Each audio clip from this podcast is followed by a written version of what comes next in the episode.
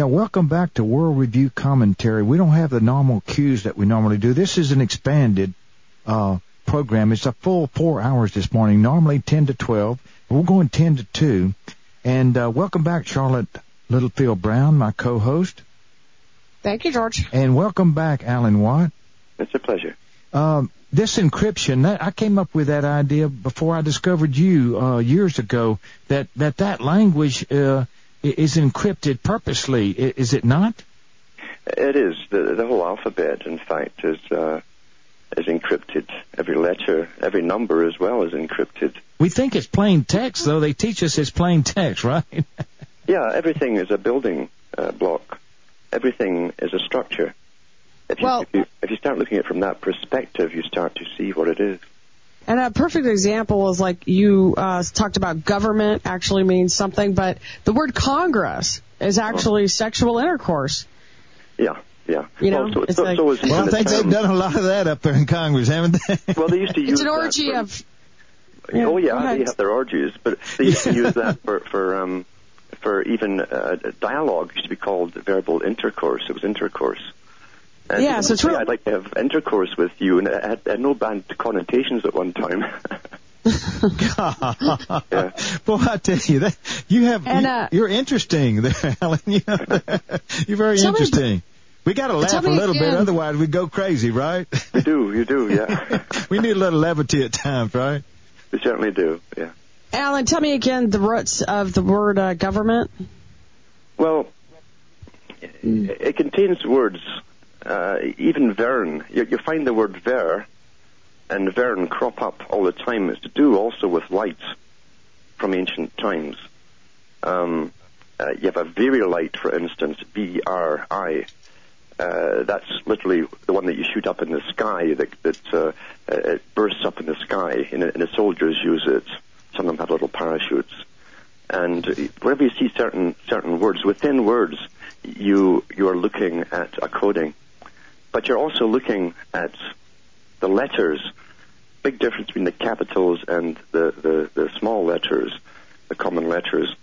Because I say every letter is a building structure. Remember, this is, is all built. Even the Masonics, they call themselves Freemasons because uh, they use the architectural language to to get their message to, across to members.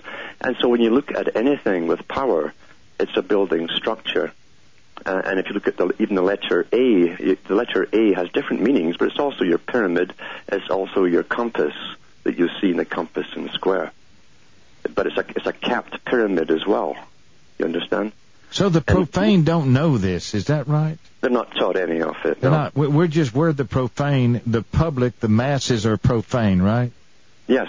So you have one conditioning for the profane, those in the darkness. That's what it means uh, and those who who can see. Now, some can see naturally, very few. Uh, others are taught uh, these kind of um, facts, these truths, and so you always have, as I say, um, the symbol of alpha and omega, and they always term make their terms to do with anything within the world or the physical. They always call it uh, the feminine. So, so even though it's a compass which on one hand, in the bottom level of masonry, means the compass that encircles all. You are the point, and you make a circle from that point, and so you control everything within that domain, which is yours, the microcosm. Uh, then you also, it's also they also call it the feminine in the higher levels, because anything that's to do with the realm of the physical world of rule uh, is always given a, a, a female connotation, because everything comes from the female in all species. So, so, so, so the Statue of Liberty is that all tied in all these these goddesses on top of our state capitals? Is that oh, yeah. what they're saying? Columbia. Oh, yeah. What does Columbia mean? Have you ever researched that? Yeah, Columbia is from the Old Latin, uh, and it meant initially a dove. Now, uh, the dove it also means column as well. Washington D.C., right? Washington District of Columbia. Yeah, D.C. Going to the French you'll have this if you speak the word. Never mind spell it, but speak it. And that's why you're under the spell of spelling, you don't recognize you can speak it, even though it's an abbreviation. And it's dis, which means ten. It's the binary code again. So again, my gosh. So, so, so. And even every prayer that you say, and for 2,000 years, you finish with uh, Amen or Amen. Wasn't Amen that a, a sun god of Egypt? That's the ancient hidden god behind all gods. Okay, so uh, Amen was, was the higher god. Yeah. That's what I've always, uh, I've reached that conclusion years ago. You know what I stopped saying in church when I was still going? I stopped Yeah. saying that. Yes. You know? Because I, know, started realizing that we're, we're conditioned into all of this stuff, right? Yeah, and even in Judaism too, they'll often use Selah, which also is a Freemasonic term, because in, in English you would say "make it so" or "so mote it be." They use that in all Masonry, you know, when- they make a decision. They speak the, the, the reality into existence by law. They command the law. So, so much of these uh, institutions have been taken over and manipulated. Is is that what you see?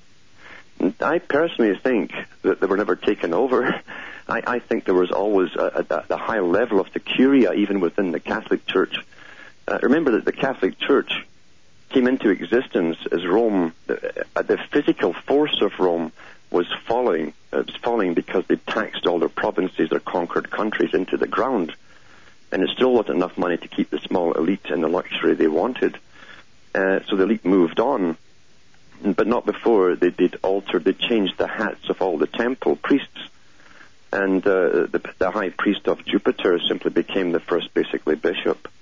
And uh, this, this has changed hats. Uh, and they called it universal because all of the ancient religions, the ancient world, remember, Rome was very tolerant, uh, as all empires were, to all religions. They accepted all religions. As long as you bowed down and worshipped the king, or, or, or the emperor, that was okay. But you could worship all the other gods as well. And when they added Christianity into that mix, uh, and Constantine was a, he actually had a temple built after he uh, had the big speech made at the, at the meeting in 325 AD. Uh, he had a temple made to himself where his likeness was made. That was made a statue of himself, and the common people could go in and worship him as a god, like all previous emperors. So he had insurance policies in every religion. Uh, he also belonged to the cult of Mithra. So, so the Universal Church incorporated gradually all of the old pagan religions back into itself as the centuries went on. The the book, The Two Babylons, is that a good reference book to use? Uh, that delves into these subjects. It, it's good, and it, it, it, it's to me, it's a light delving into. Although to most people, a lot of it is very new. Uh, it doesn't go into it in great detail, uh, to be honest with you. But it's, a it's a primer. It could be a good primer, It's maybe. a primer, and um, and his main focus was mainly um, appearing to attack just the Catholic Church, forgetting that the Protestant Church was just a spin-off. Yeah, from the Catholic Anglican Church is where he's coming from, attacking the Catholic. Yes, an Anglican Church Yeah. Yeah. is is just uh, uh, uh, the same structure and institution, using all of the same holidays, same names, terms, and so on, except that the Queen is the head of the Anglican Church, and then the Archbishop runs it for her. What about the? What's your take on the Celtic Church of Ireland, the the church that preceded the Catholic Church there? The Celtic Church had um, direct missionaries going in uh, within the first hundred years of Christianity. There was contact there before Christianity, Yes. and uh, the, the priests who came in bringing Christianity into Ireland were primarily Egyptian. They were from Egypt, and they brought a lot of the symbols with them. That's why you see the Celtic cross with the sun symbol over the cross, the, the standard Celtic cross at the graveyards. And the only the only place you find that, the other places in Egypt. Wow. And the Catholic Church tried for centuries to get their missionaries in to take over, uh, to push this other group out, which were primarily Gnostic. I see. Uh, today we have the the Boston Tea Party going on, right? Yeah. And this is an anniversary of that actual event. And yesterday was the Bill of Rights Day. Mm-hmm. Uh, what what was the problem between the colonists, the American colonists, and England that precipitated this American Revolution? And was there really uh, uh, was there more of a, a treaty, uh, you know, that was uh, agreed on, and but the and the money system was still dominantly British, or what is your take Yeah, there? it's very interesting. Uh, I mean, Franklin too wrote about this himself after the fact, and and his own writing, and he, he said that anyone who believes that a few paltry taxes brought on the revolution is being rather silly. He said it took many, many years of preparation for the revolution. um, the taxation was what, the, what the high, they were all Masons. You know, that's well understood even in their writings of, of themselves. Franklin admits it. Um, he said that they used that for the common people to, to rally them around them, the fact that they were going to get taxed. And the standard policy of Britain when they took over a country, remember they just fought, they just been fighting the French including the French out to to to dominate uh, Canada and uh, what became the United States. And so they wanted the, the citizens who were born and brought up in the colonies, as they call them, to start paying taxes to maintain an army in case the French or even the Spanish came in. Uh, and that was the objection. The group within the U.S. want the dominant elite. You already had a dominant minority there of the biggest landowners who got together and formed the first Congress. They had charters to have those that those massive land tracts, chartered by the British Crown, in fact uh, those particular guys who comprised the, the first Congress. Uh, so you already had a dominant elite minority, and they, for many years they brought in gunpowder and ball and all the supplies they would need uh, for, via France for about 15 years before the revolution began. But they used the taxation as an excuse to rally the people. Uh, and Franklin said, "How much tea can you drink in a year? You know, don't be silly." Mm-hmm. So it wasn't to do really with the tea tax. They dressed up like Indians tax. and went in there and dumped that tea, right? That's, False do today, they wouldn't do it today with the prices of tea, I tell you.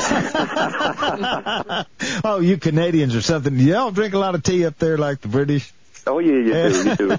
But so, I'll tell you, I'll tell you though. Um, I got to remember that. I'll send you some green tea from down here. do that, yeah, do that. Yeah. But I'll tell you the, the the thing too with with the Boston Tea Party was um was it wasn't just that. It was that see, Britain, and this has always been the case. Britain already had international corporations owned by those who owned Britain.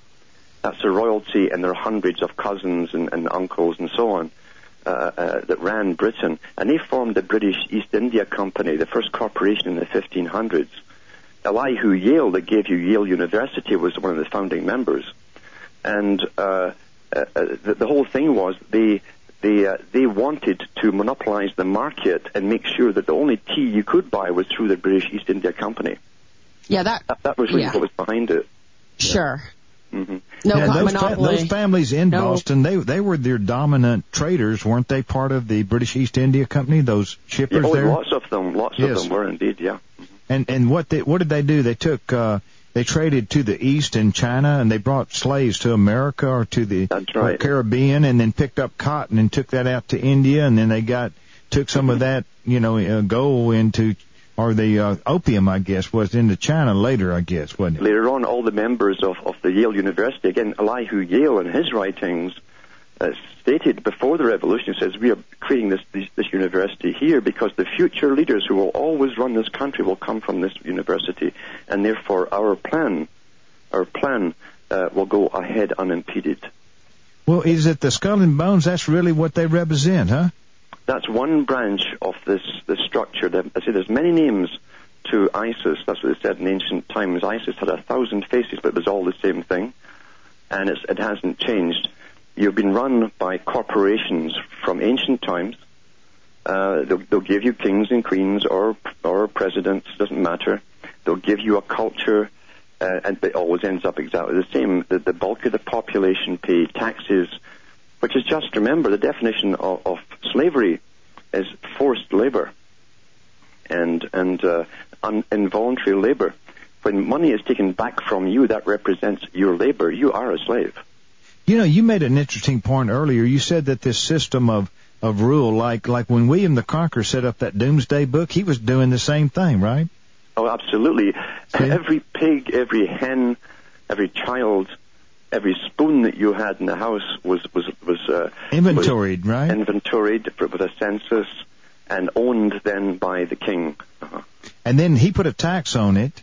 And mm-hmm. then if you didn't pay the tax, what'd you do? They hung you or cut your head off? They'd, they'd hang you if you're a commoner. Yeah. But but then they would take all confiscate probably all your land probably otherwise. Yes, they would. Make and you find right through the feudal system backed up by the Catholic Church. You see, the two go hand in glove. Yeah, the Inquisition. Uh, my understanding. Uh, let me ask you a question here about the Inquisition. Mm-hmm. Uh, my understanding was once you were arrested by the Inquisition, then you lost your property at that time. at that point. Oh yeah. So, so, so they would target someone that was out of favor, that was not going along with the church, and they would arrest him. Oh Now, yes, that, that was common. I mean, uh, it was very common. Uh, technically, under the system, since the Normans came into Britain, and all of the elite who run and own Europe, all their all families and all their hundreds and hundreds of cousins and so on, um, all those big families uh, for the last uh, thousand years were hand in glove with the churches, and they had a feudal system which the Catholic Church was meant to, to reinforce. It was ideal for keeping people in the rural areas working on farms and paying their, their, their fees. That comes from feudal few.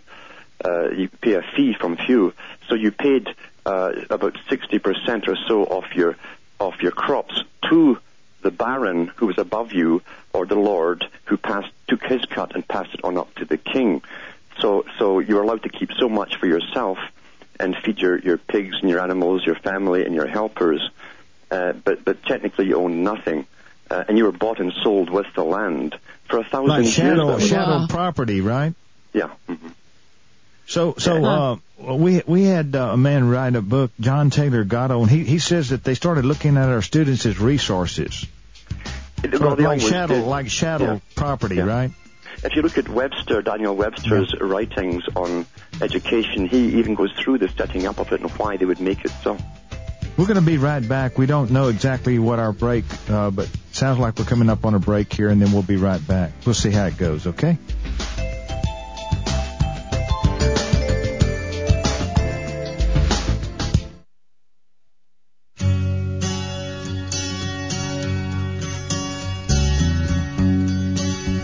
Welcome back to World Review Commentary. I'm your host, George Butler, along with Charlotte Brown. Welcome back, Alan Watt.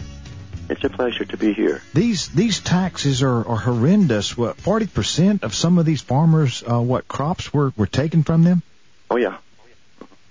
And they were not intensive farmers in those days either, so they they didn't have the bigger crops, and that was standard. Uh, so that was the definition really of a serf. A serf is a nice term for a slave, and most of the people of Europe were up right until the industrial era were serfs. People don't realize that that's not that long ago, and uh, that when they needed the, they they were going they knew they were going to use science and industry and create industry and industrial revolution. And uh, it was the Rothschild, Lord Rothschild, introduced a bill into Parliament in Britain to repeal the, the, the corn laws, they called it, the protection for their domestic markets for corn. And they dumped all foreign corn all over the European markets, and that put all the small farmers out of business. They were forced into the, the towns that were just getting built, the cities that became Manchester, Birmingham, uh, Liverpool, and so on. And uh, they were crammed in there to be cannon fodder for the factories. That was all planned. So you saw with the Industrial Revolution uh, that was taking place beginning in England and had proceeded, then they didn't need farmers; they needed industrial workers. That's right, because the empire by that time was so big that they could they, they had uh, there was no problem with the food supply. But they did still keep all uh, a lot of the, the feudal farms. They still exist today. They're called tenant farmers, and the aristocracy still owns them. Prince Charles, uh, there was a, a blurb in the newspaper a few years ago uh, about shame on you, Charles, because he still had a couple of hundred tenant farmers that grew the food for the royal family. They don't eat modified food. Uh, they don't have. Uh, they don't eat meat. That's They're probably very healthy, aren't they? Oh yes, uh-huh, yeah. And uh, and he was paying them uh, peanut wages, really. Uh, so they still have these farms for the wealthy elite throughout Europe. the um, on on the on the um, this system is uh, is so insidious at times. With what are the other mechanisms besides? Well, there's taxes and there's interest and there's what uh, insurance premiums and what other costs are involved in extracting from the individual that that place us in slavery. Well, the definition of a citizen as, as one they get you to see they always get you to want something that they want you to want. Okay. Oh, so in other words, create the desire for their goods and services. Yeah, well, even the term citizen, the definition means someone who's born into a system with pre-existing duties to that system, to serve that system. And that's the term that they used to justify slavery under different terms, same thing. Uh, Jefferson went through it very well. He said that if a generation is born into a system where their forefathers incurred debts that, that this next generation would have to pay off. That generation were therefore de facto slaves.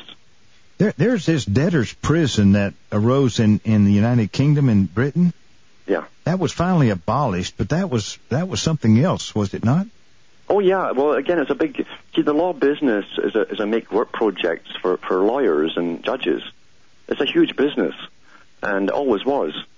And they couldn't get enough people to colonize the Americas and Australia and other countries, and so they they, they just threw out laws every single day, silly laws, uh, until you couldn't help but break them. And again, it created poverty because the the food shot up because the restrictions on food and all the farmers went out of business. And and so people were they were sending boatloads of people over to the Americas uh, who had been found guilty of maybe stealing a loaf of bread or something, and that got you deported, and then you were bought at the other end. The first slaves into the Americas were white people. And um, were they indentured servants? Is that right? Indentured? That's right. Yeah, the, the person who bought them off the ship uh, paid part of their fine. The captain took a cut. He passed it back to Britain. The, the magistrate or judge got his cut for it too. So it was a huge business. And uh, you know that yourself, Jefferson or, or Franklin's first wife, he bought off the boat. She was an indentured slave. Hey, hey, I've got a quote from Benjamin Franklin that shows up on Pearson Education. That's out of the UK. Uh-huh. The only thing more expensive than education is ignorance.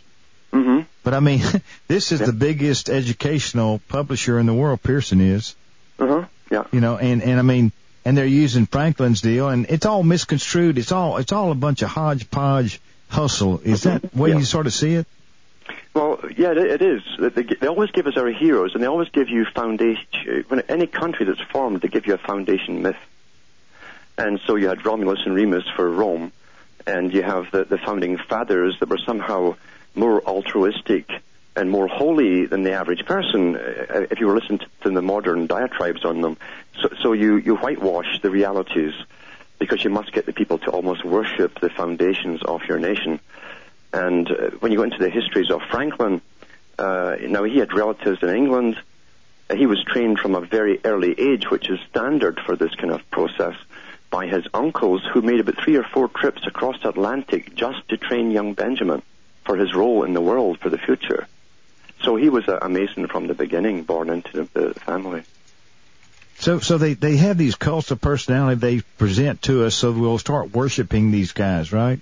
Yeah, all, all the, the books of little quotes and sayings that Benjamin Franklin gave out, he bought them, Little Richards and so on, he bought them, or they were sent to him by the, the early Masonic organization in, in Britain. They, they sent him, he grew up learning this stuff, it was all sent to him.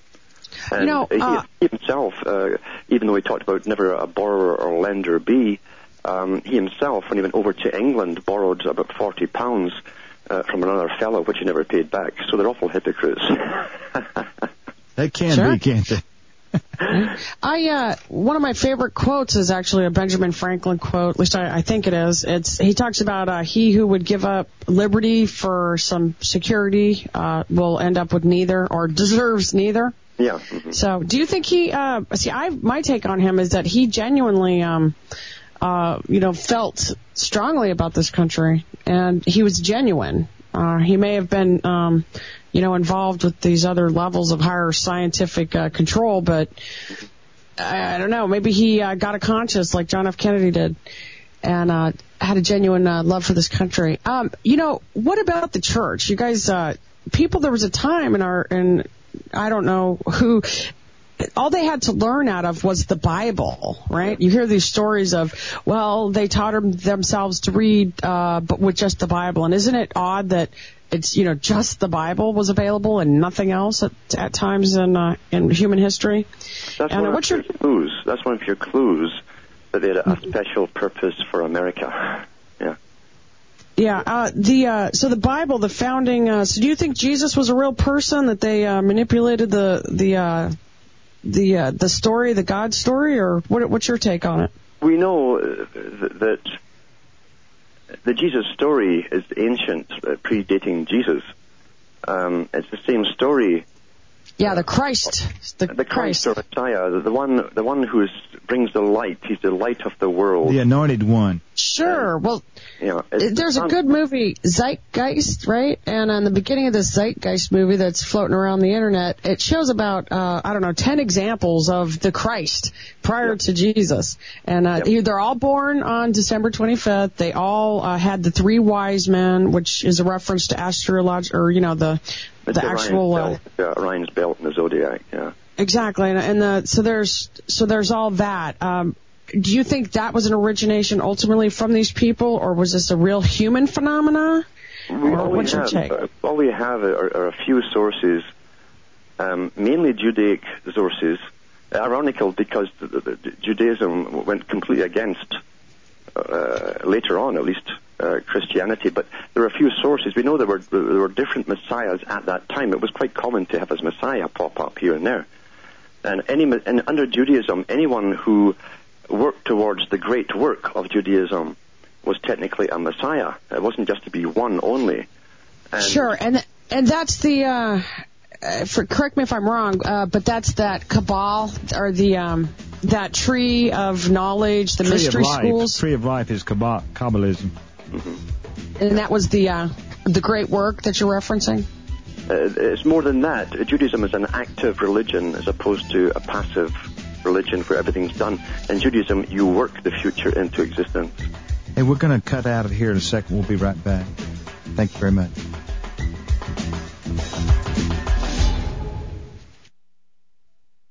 Ron Paul is here, The Freedom Message. waking up people everywhere. I'm Ron Paul, and you're listening to We the People Radio Network.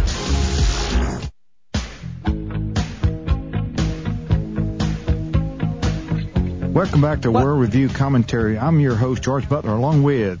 Charlotte Brown. Welcome back, Alan Watt. Let, let me let me ask you one question here. This might cut to the heart of the matter. Are you saying that actually we live in a virtual reality? It is. It's a virtual reality. If you give a reality to all mammals, uh, uh, whether it's animal or human, uh, are warned by an adult, a parent generally, of what is dangerous to its own survival. And if that mammal, that, that adult does not warn it, the youngster will grow up thinking that everything that already exists is quite natural. And look at it today, where they've, they've trained children, they're training them at the moment through cartoons and so on, that brain chips are coming and they're going to be great for them, they're going to enjoy them. Um, you look at the moral changes in society over 50 years. Uh, 50 years ago, the family was normal. Today, it's un- unnormal to have a two-parent family. Um, anything can become normal, and that's the art of culture, creation, and alteration. Uh, Plato talked about it thousands of years ago.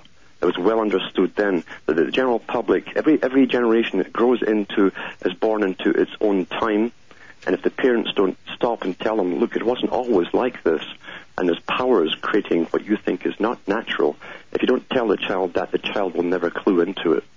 In They'll addition, normal. in addition to that cultural uh, change or conditioning, how about a, a real physical change in the DNA? Is that possible? I think it's not only possible, I think it's already been happening from the first inoculations that we ever had. Uh, the, the modern people from the 1950s onwards um, uh, have a, a, a much lowered immune system, number one. It's like a detective story. Um, you must simply go through what's happened. And the only things that happened were inoculations came out big time at very early ages. Before your immune system was even working properly, you were getting pricked with all these needles. And everything is based on faith. Even the doctor has no ability to analyze uh, this polio vaccine or uh, that particular shot or other. He has no ability to do that. It's all taken on faith. And yet, since the 1950s, even the sperm count of the average male in the West is down by 75% of what it was from 1950. Nothing happens in nature at such a speed. What has happened to alter it? What's different? Inoculations are different. Your food is modified too. You see the effects of that. So we're being bioengineered already. Do you think that some of, of course, you're saying some of this is intentional. D- d- does it take on a even an ominous basis when just the dynamic of money making creates a, even a greater impetus in this direction? Uh, both are connected in the sense that we are the herd. In every ancient religion, they always gave you a leader who was the good shepherd, which meant that the followers, the masses, were, were all sheep. Well, the shepherd doesn't keep the sheep as pets. The, the, the sheep are a herd. They have a purpose, and that's to feed the shepherd. That's the only purpose they have. And, and when you understand from that point of view, the shepherd must profit from the herd, but he also has the right to kill them down, cull them down when there's too many, or breed them up if there's not enough. And that's what's been happening with us. There's lots of books being put out by the big foundations for over a hundred years on the necessity of bringing back things like the Black Plague, uh, of, of, sterilization of the public. That's why you had the American Eugenics, uh, Eugenics Society. It's now got a nice name. It's called the Bioethics Council, and uh, and they wanted to, to reduce the sperm count in the male. They wanted to bring in diseases that would affect the ovaries of female and make them infertile. And voila, we've had all of that happen in 50 years. That's not by coincidence. And if you took all the data that's out there on all of this into a court of law, with the presumption that the guilty person will never admit to guilt, then what you make your verdict on, the conclusion you arrive at, is to do with the preponderance of evidence, and it's overwhelming. Everything that's happened, disease-wise and so on, for the last 50 years, and we see the effects all around us with autism, let's say lowered sperm counts, blocked fallopian tubes through chlamydia infections and all the other infections that came out. Um, that's been done by purpose. That's the conclusion you have to come to. There have been what ninety something microbiologists over the last what six or seven years that have died.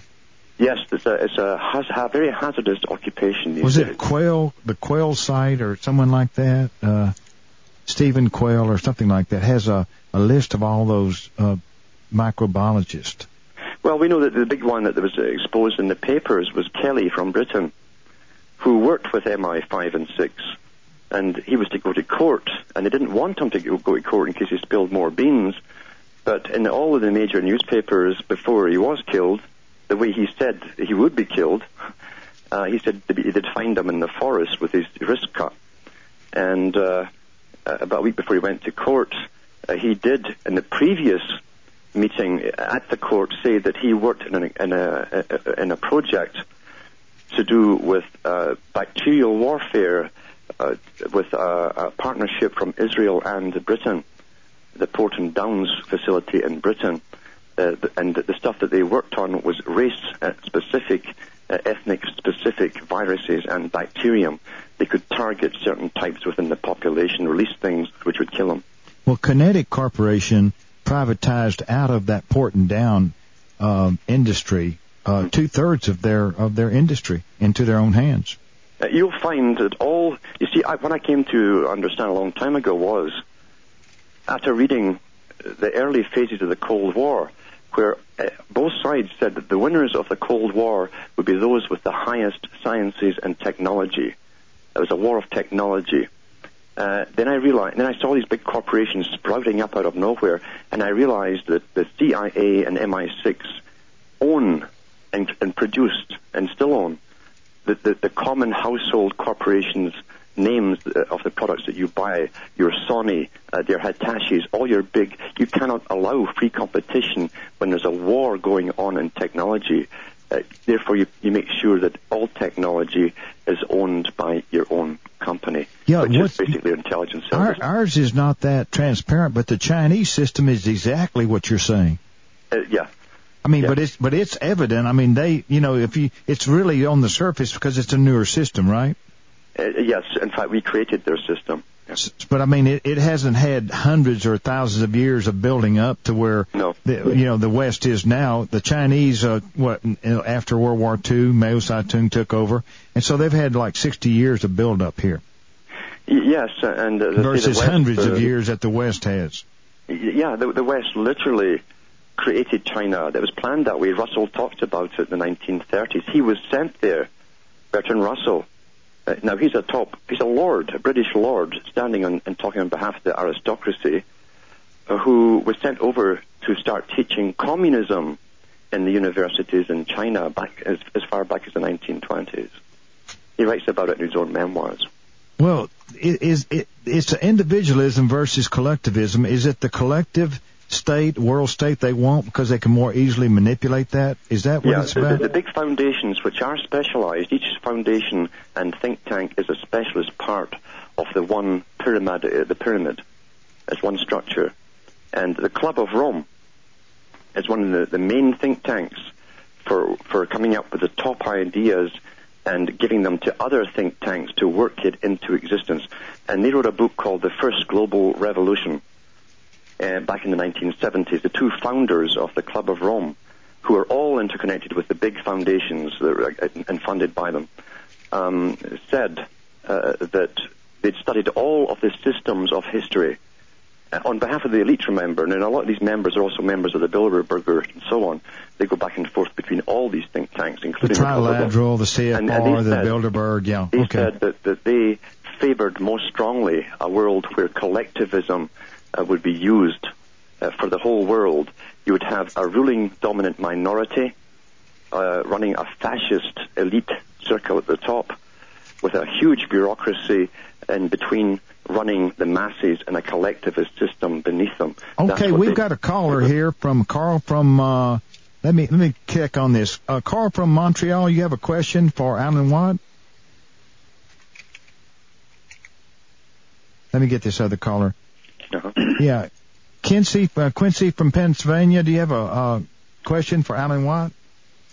Uh, it's actually a comment for both of you on the show. It's uh, fascinating. I just wanted to call in and let you both know that this is just so good to hear all these pieces of the puzzle put together so people can understand this stuff. And the movie Zeitgeist is a great starting point for so many people. I didn't want to interrupt the flow of, of information it was going, but I just want to take a moment and say this is excellent material. Well. Al, Alan Watt has been at this for a number of years, and I have too. He he knows it a lot in more detail than I do. I have an overall view of it, and then Charlotte Littlefield Brown is is in there too, digging all the time, and she's Yeah. she's right up on this too. I like to think of these two, they're the professors of the new school, where we learn the mechanisms that we've been controlled. I'm the, I'm the profane of the three. you two are professing. I'm, I'm digging. I'm digging my way out of a hole, right? and because you're I have a professing, you're professors. Alan Watt will be right back. Thank you, Kinsey. Appreciate the comments.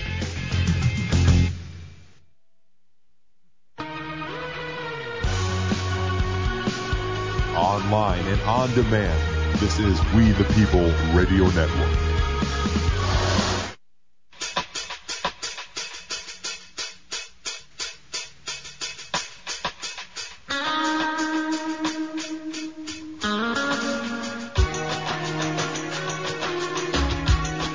Welcome back to World Review Commentary. I'm your host, George Butler, along with. Charlotte Littlefield Brown. Welcome back, Alan Watt. That was quite a compliment to you. It was. It was really nice, yeah. Uh, there are people out there that really care. Here's here's the point I wanted to make before we move on. Um, you know about our our our school system is in shambles. The kids coming out of there can't even read what you're writing. You know, I know, I know. Uh, although some of them, because I use symbols and pictures, uh, and I sequence them, because uh, symbols can be put into a language too, depends on how you put them together and sequence them just like a sentence. Your subconscious understands them, and I'm getting a good response from from the younger ones too. my my sister-in-law used to give a series of testing. She was testing expert or you know teacher or counselor for school system for public schools. Uh-huh. She had to rely on the Lüscher color test if you're familiar with that. hmm It's a system of eight colors that can be expanded into a greater number.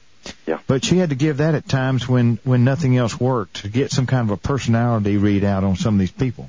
hmm And the big problem now, the worry now amongst teachers, although it's the plan, of course, is that because we have the computers, uh, beginning even with calculators, uh, we're losing the skills necessary. We don't think too much for ourselves. We we expect other things, including machines, to do it all for I us. have Wikipedia, right? Yeah, and you know, in ancient Greece too, uh, they bewailed uh, when when education was being given more widespread to the public. They bewailed the fact because they they said it was detrimental to memory training, because prior to that you had to listen to long ropes of memory and be able to, to regurgitate it. So you, the brain is very similar to, to any other organ. You have to exercise it. And when you don't exercise it, you actually become dumber. There's no doubt about it. Your IQ drops. And you're easily managed by the superiors who understand this very fact. Uh, so we're, we're, that's why people are more placid today, even though uh, they should be screaming at the top of their lungs when they see the changes that are coming in such rapidity all around them. But but they're they're mo- they're they're what is it? Is it the food and and some of these inoculations and all that together, the fluoride that's creating Yes. some kind of a mesmerized and the television and the games and the virtual All of it. reality. all of it, the the big players in this system uh, talked about, and again bewailed the fact that they were losing traditional methods of culling the population. Uh, going back as far as Thomas Malthus, who was a big top economist for the British East India Company, an advisor to royalty, and they said we need something to, to bring back plagues like the Black Death and so on to cull the population and we, we must get ways to to, to um, make the public's minds lethargic. Lethargic was the term. Now they were already using that with slaves in their various plantations by testing special diets on the slaves. They wanted them fit enough to do their work, but not too strong that they could walk off from that plantation, but and not too bright and not enough energy to, to think too much. Uh, so they've, they've used food down through centuries for this very purpose. And when you go into the writings of uh, Charles Galton, Darwin, in his book The Next Million Years, and he was a physicist, the grandson of Charles, but with the same agenda, it's intergenerational agenda as each part of the families that have. Um, Charles Galton Darwin talked about the necessity of introducing into the male body something which would reduce the sperm count. And he said maybe put it in the food as well, perhaps put it in the water supply, and perhaps even spray it from the air. Now we're seeing all of these things happening today. And he said that the effects on the female would be to make her more masculine in, in form, and, and we're seeing that happen as well. That does not happen in the span of, of 50 years by itself. So the acceleration of this this scientific managed uh, dictatorship is proceeding on schedule. Exactly, exactly. And that, that's why Aldous Huxley could write his book in the 1930s of Brave New World, talking about a world to come with purpose-bred happy slaves that would be genetically engineered in test tubes and bred for their purpose.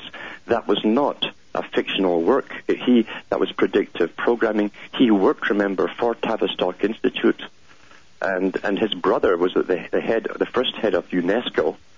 The, the UNESCO, the United Nations, is to create a common a world uh, uh, education so that everyone gets the same indoctrination. What do you say about scientific humanism would be a mechanism to manage the world in the future, or something like that? What they had to do was to convince the public by using science that, in other words, the science did not have to be true, but scientific terminology. After this, through maybe one generation, it, it used terms that would dehumanize.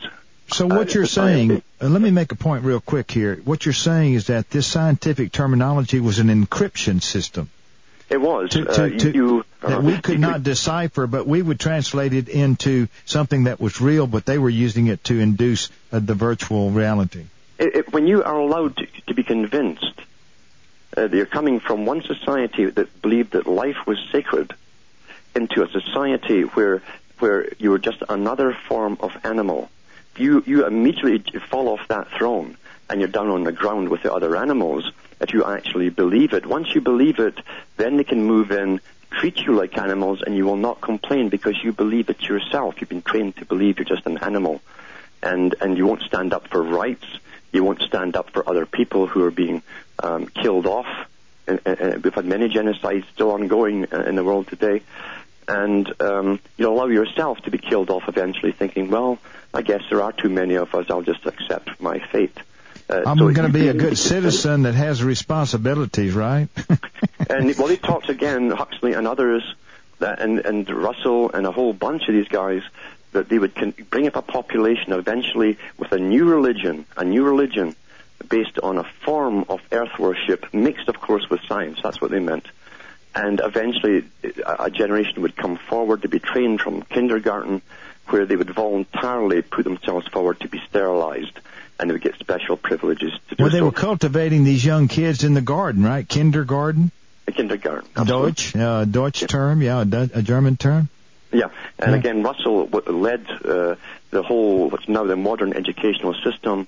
He had experimental schools authorized by the British Crown in the 19, early 1900s, uh, where he went through this whole thing, and he said that we, the elite, we, the elite, uh, the dominant minority, he said, always thought we'd have to use Plato's idea of removing the children from the- the mother at birth and the state bringing them up to give them a new indoctrination so they wouldn't be contaminated with old-fashioned ideas and morals.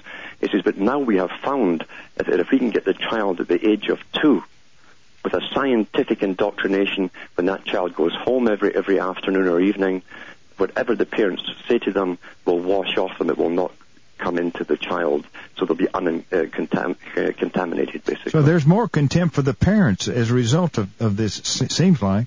It's, just, it's the same thing, and what has amazed me, and it didn't until I clued into the fact that we created communism uh, as, as, as the dialectic. Um, uh, the communists uh, were going along the same agenda. That was their ideal goal eventually, to create the Soviet man. Uh, and we found that even with, with the beginning of Israel. Most of the, the, the ones who flooded into Israel after World War II, and even prior to it, were from the Soviet system.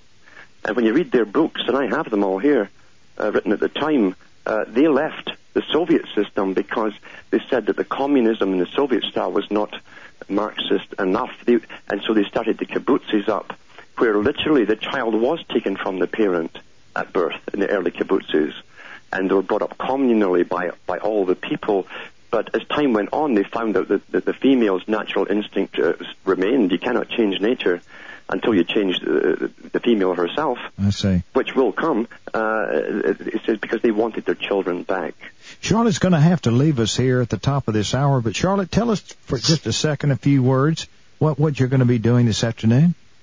Oh yeah, today obviously is the uh, celebration of Ron Paul's bid for the presidency. It's a major fundraiser uh, called the Boston Tea Party. It's being uh, there's parties going on all across our nation. Um, the meetup groups, people getting together, uh, donating uh, to Ron Paul's campaign, and uh, they're doing it to. Uh, get you know more media attention and to uh, make sure he's got enough money for the television advertisements and things like that for the for the race. So I'm dressing. George, you need to know I put on the. Uh, the early American dress from the uh, musical drama "Give Them a Chance," and um, it fits. And so Oh, I'll good. be I bet you look great in it, Charlotte.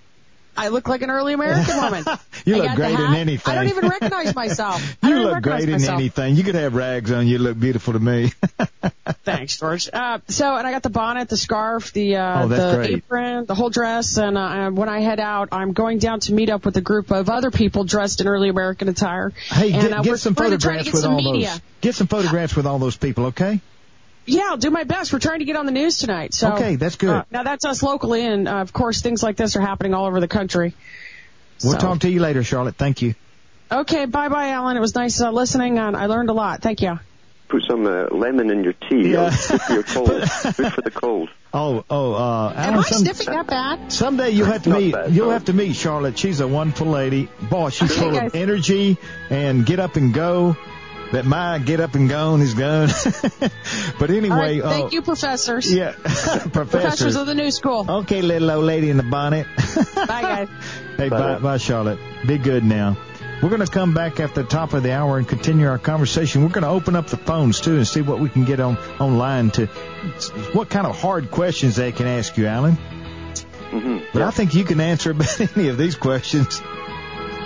You've got got a vast amount of information and knowledge and insight. We we certainly appreciate your testimony and your your interview.